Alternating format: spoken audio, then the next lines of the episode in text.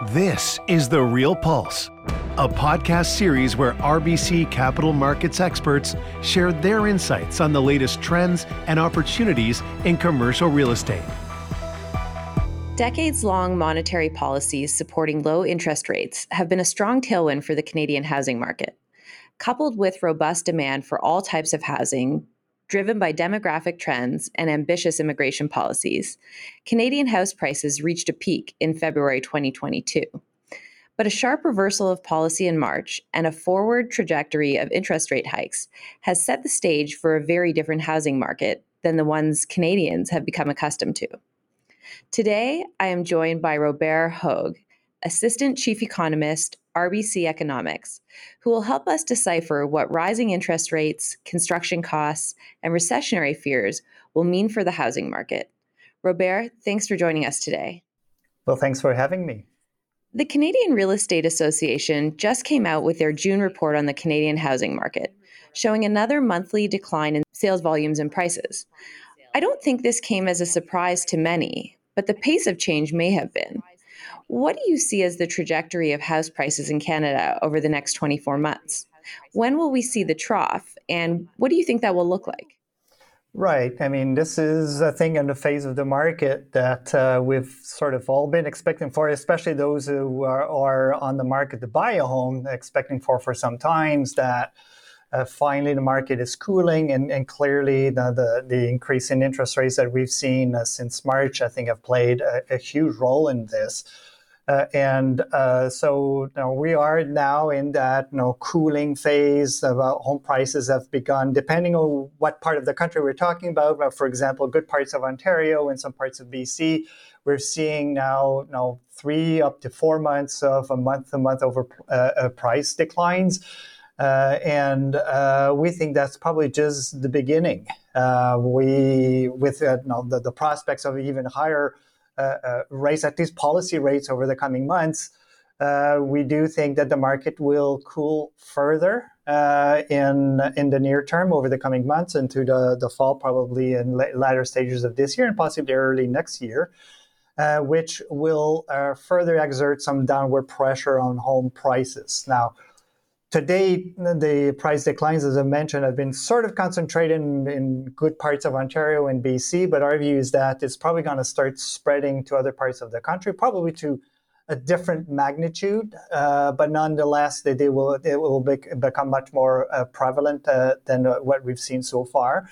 So that on a, on a national basis is going to start to add up to a fairly significant correction. Now, I mean, when we talk about price corrections here, you know, the, you know, we'll wonder how low prices can get. Uh, but uh, in our opinion, uh, if we look at uh, benchmark prices, which are different than average prices, and maybe we can discuss that if you want.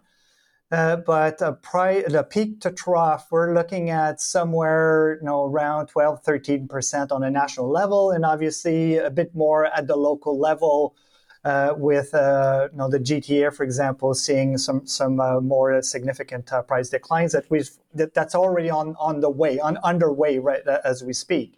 Uh, so. And, and, it's probably worth pointing out that that really going forward, and, and what's it's kind of starting to unfold now is is a, a decoupling of, of, of, markets, which after a period of more than two years of, of you know, the, the, Canadian housing market having been so incredibly synchronized, it is uh, back to normal in that sense that, that we're going to see uh, different parts of the country uh, correcting more than others. Some may be entirely resilient. Now, there might be parts of uh, uh, Atlantic Canada, for example, that are uh, much more relatively affordable that will see less of a price correction. So, so a much more varied picture going forward. Overall, a fairly significant correction, though not a collapse. Now, there's still some some uh, some uh, uh, fundamental factors that will support or create what I would characterize as a safety net under the Canadian housing market, but nonetheless, a fairly significant correction. So, Robert, you touched on this. Maybe you can uh, dig into it a little bit more uh, why you see benchmark prices being very different than what we see playing out in the average price of a home in Canada.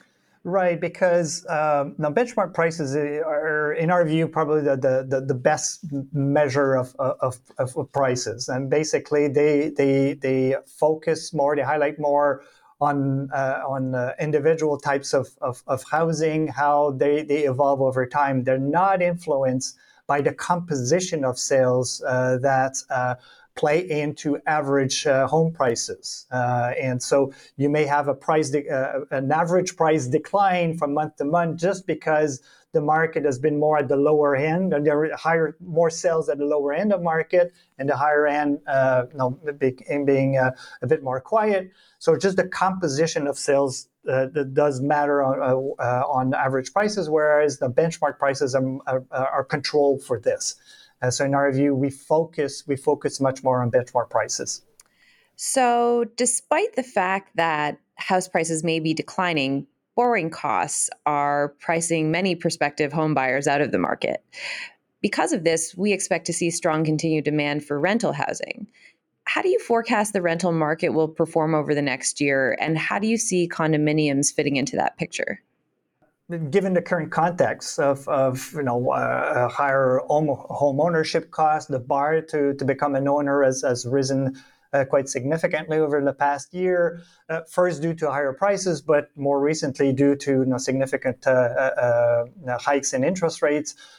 so this will basically you know, back more people into into the, the, the rental market. So so in that sense, we're very bullish uh, on on on uh, uh, in terms of, of, of, rental demand. Now, this creates its own set of challenges where you know, uh, the uh, rental vacancy rates are already extremely low in many parts of Canada. Uh, so this will, from a renter's perspective, make things even more challenging. but from from a um, from, from a, an owner perspective, I think that's a space that will have significant demand and probably significant upward pressure on, on rent, uh, which, which, is already something that uh, we're seeing uh, uh today and we've seen over the, the, the, the, the recent past. So, so clearly there's some, some uh, significant upside on, on rent as well. Housing affordability has been a hot button political issue in Canada for some time and was a key focus of the last federal budget a combination of rising rates and rising rents doesn't set the stage for improved affordability. So, how do you expect governments will react to the changes that we're seeing in the market from a policy perspective, both at a federal and provincial level? Well, uh, I think we we've seen, I would say, over the last uh, year, a significant change in the conversation from a policy perspective. Uh, much more uh, emphasis now on the supply side, uh, and this is uh, uh, something that uh, folks in, in the sector, in the housing sector, and especially in terms of home builders, have been talking about for years. But I think now uh, uh, policymakers have are, are, paying a lot more attention to this. Now, this is no silver bullet here. This is I'm not suggesting that boosting the supply and addressing uh, all the obstacles that are in the way of new construction, for example, you know, whether it's a, a permitting uh, uh, issues or zoning issues. Uh, there's a whole list of, of, of issues or, or development cost uh, uh, charges. there's a whole list of, of, of, of issues to be addressed, and, and by addressing them, you know, we'll probably not make the market affordable overnight, but this is part of the long-term solution. Now, uh, uh, what are the prospects of uh, housing, especially on ownership, becoming affordable in large markets like Toronto or Vancouver? I would say and things are, unfortunately, are, are, quite dim there. I think those are markets where uh, there is significantly more demand than, than there's available supply, and the types of uh, uh, of what people want is is will take time to to, to, build. Uh, so, uh, uh, but nonetheless, I think when, when, you look at um, the various addressing supply issues should reduce the pressure, the, the affordability pressure over time. And now, if we're in addition to that, if we're you know, if uh, we're going to see as what we expect uh, to see a, a price correction, uh, this at the margin could eventually also lead to uh, to some some improvement in, in, in affordability. Now, a, a, type of price correction that would make Toronto affordable, for example, would have to be very significant, which is something that uh, is not our, our base case. Uh, but nonetheless will contribute that plus more supply will eventually contribute to some, uh, uh, um, I guess, improvement on the affordability side. Well, a view that policy may support uh, an increase in supply, I think will be music to the ears of many listening today. Um, and I know this is a market that everyone is watching very closely. So we appreciate you sharing your insights. Thanks for being with us. Well, it's been my pleasure. I'm Nurit Altman, and this is The Real Pulse. This has been an RBC Capital Markets production. You can subscribe to The Real Pulse on Apple Podcasts, Spotify, Google Podcast, Stitcher, SoundCloud, or Amazon or visit our website, rbccm.com slash the real pulse. This content is based on information available at the time it was recorded and is for informational purposes only. It is not an offer to buy or sell or a solicitation, and no recommendations are implied. It is outside the scope of this communication to consider whether it is suitable for you and your financial objectives.